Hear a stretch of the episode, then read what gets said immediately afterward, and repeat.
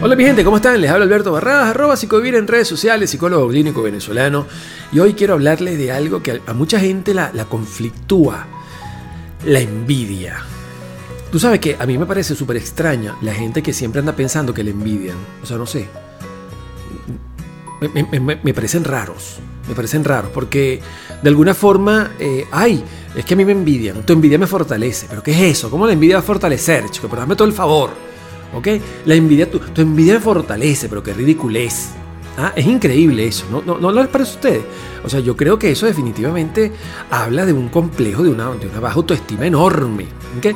Para empezar, ¿qué tienes tú para que te envidien? O sea, hazme tú el favor.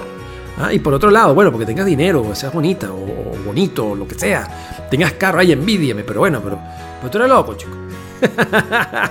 de verdad, me parece que es una cosa de, demasiado así como, como Nietzsche, como decimos en, Venezuela, así como Nietzsche, es como barrialero. Eso de que, ay, este, a mí me envidian, es que yo soy así, pero tú sabes, la gente me envidia.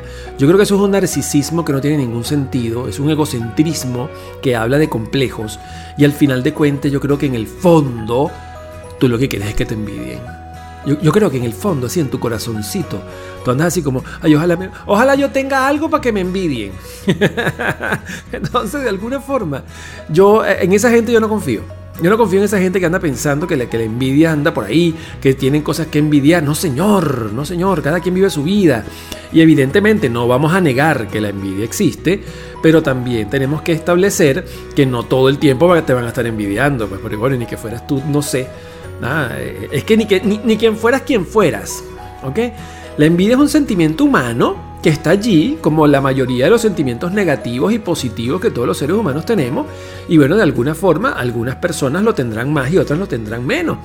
Pero eso no significa de ninguna manera que tú tienes que estar pendiente de la envidia de los demás.